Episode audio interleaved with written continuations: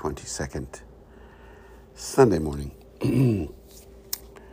Hope all things are well with you. It is a snowy, frosty Sunday morning, excuse me.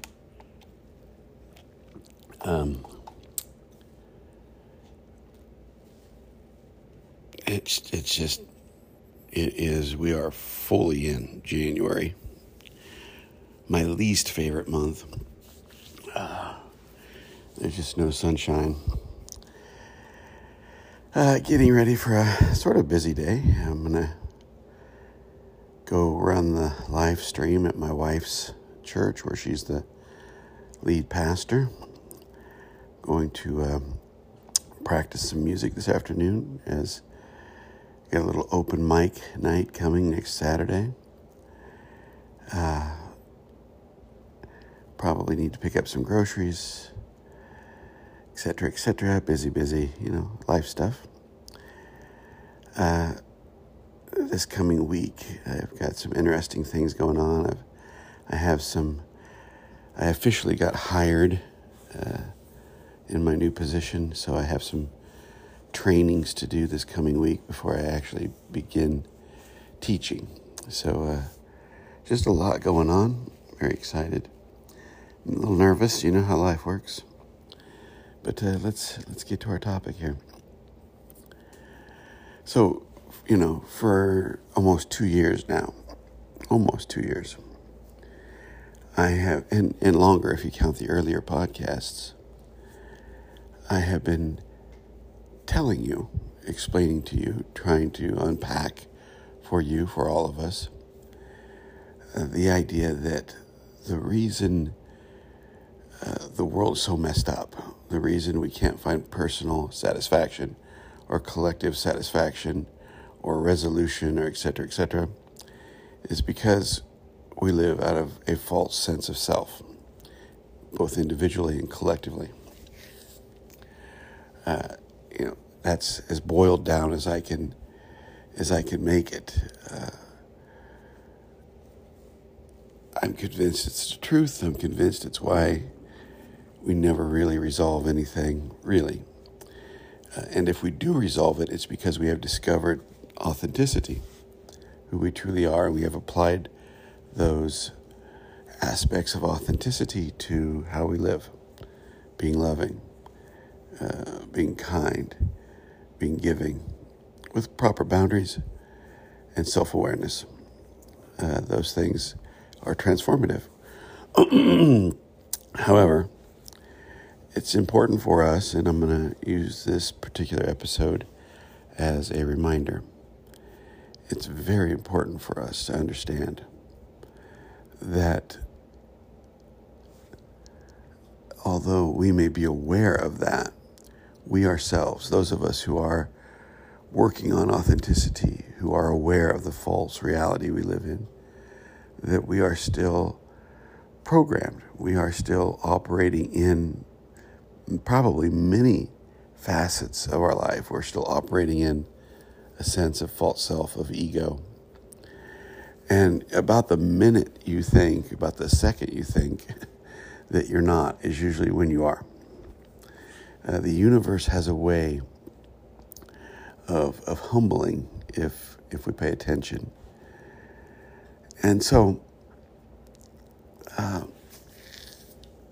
I want to talk a little bit about that. I, I am not going to be long winded, and and you may hear me. I have a little bit. There's the cat. I have a little bit more of a whisper in my voice. Uh, we have a friend who kind of got stuck in our little snowstorm last night. He's downstairs. Uh, uh, one of the uh, former uh, parishioners of, of Jody's, one of their children. Great kid, good musician. Uh, but he was traveling last night and got stuck here with us, so I'm trying not to wake anybody up too early. So that's my whisper tone this morning. So let's talk about this. Let's, let's spend the next six, seven, eight minutes on this topic. I, I think the great, the great trap of spirituality is to believe that you are achieving something, that somehow you are gaining or acquiring. Now, I know we all, and I use the language of dualism like that all the time, right? The, the, the language we have is based in the false reality we've constructed. So we have to talk about achieving or gaining or uncovering. I mean, there's all kinds of dualistic notions around these things. And because we're trapped in that sort of dualistic mode, um, what we tend to do is we tend to come across a spiritual truth and we put all our eggs in that basket. Uh, the problem is, is that when we put all our eggs in the basket, our eggs are usually are usually egocentric. Uh, that is to say, our wants, our needs are still very much a part of the false reality that we live in. And we end up just reinforcing uh, who we think we are, not who we really are. Let me, let me tell you, uh, let me give you an example. Back in the early 90s, I, uh, I began my journey of recovery from drugs and alcohol. And I'm so grateful for the beginning of that journey. And I began that journey like many people do, and I think rightfully so, in the 12 step program because the 12 steps are just great models for birthing spirituality. Far more effective, I think, than religious dogma. Uh, maybe I'll do a podcast on that someday. But what I began to notice as I began to live into the program of, of NA and AA is that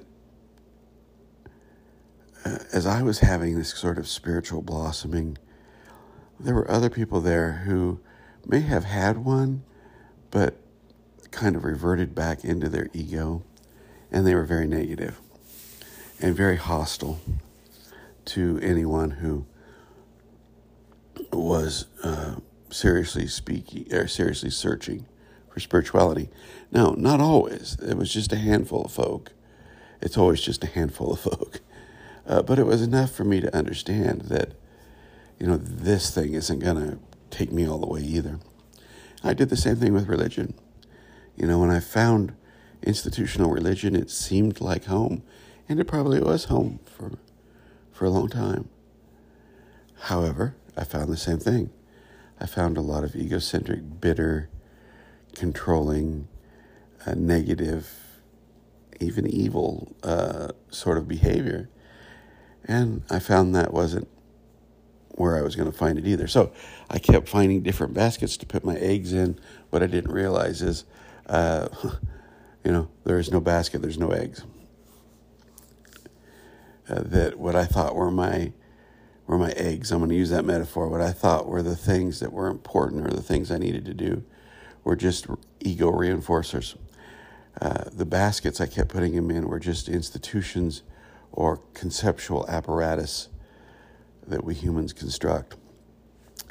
It wasn't until I had to say, okay, I'm done with it, done with it all, that I was able to have that moment of clarity. I'm not saying it's not useful, my friends.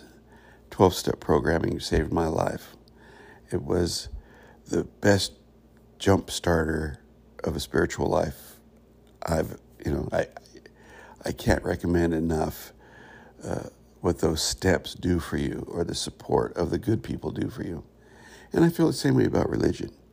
You know, I've met lots of wonderful people in religion. Uh, but ultimately, I had to come to that place where I was like, uh, yeah, this isn't working. This isn't the resolution. Uh, because uh, the basket you put your eggs in, it's worried about self preservation. The eggs you think you have to, to protect or to share are, for the most part, egocentric behaviors. So I just I had to throw away the whole concept and say, you know, basically, and it really was a stripping of the ego. uh, basically, I'm done. I, whatever. You know, and here's the thing if you're able to allow your ego to dissipate, what builds in behind it is you, authentically you. And so, uh, I guess my point is be careful uh, what basket you put your eggs in. Be careful of your eggs. uh, just don't keep shopping your ego around for validation uh, or reinforcement of its own ideas or theories. You will be sorely disappointed. So, there you have it. I hope the metaphor works for you. Uh, I hope that you can find somebody somewhere who will at least share uh, your common interest in authentic spirituality. And of course, authentic spirituality is for me, and I'll leave you with this reminder love, kindness, generosity, compassion, empathy, generosity of time and spirit generosity of kindness, not because we want other people to see us do it, but because it's who we truly are. Take care, my friends. I thank you for your time, and I'll talk to you tomorrow morning. Bye bye.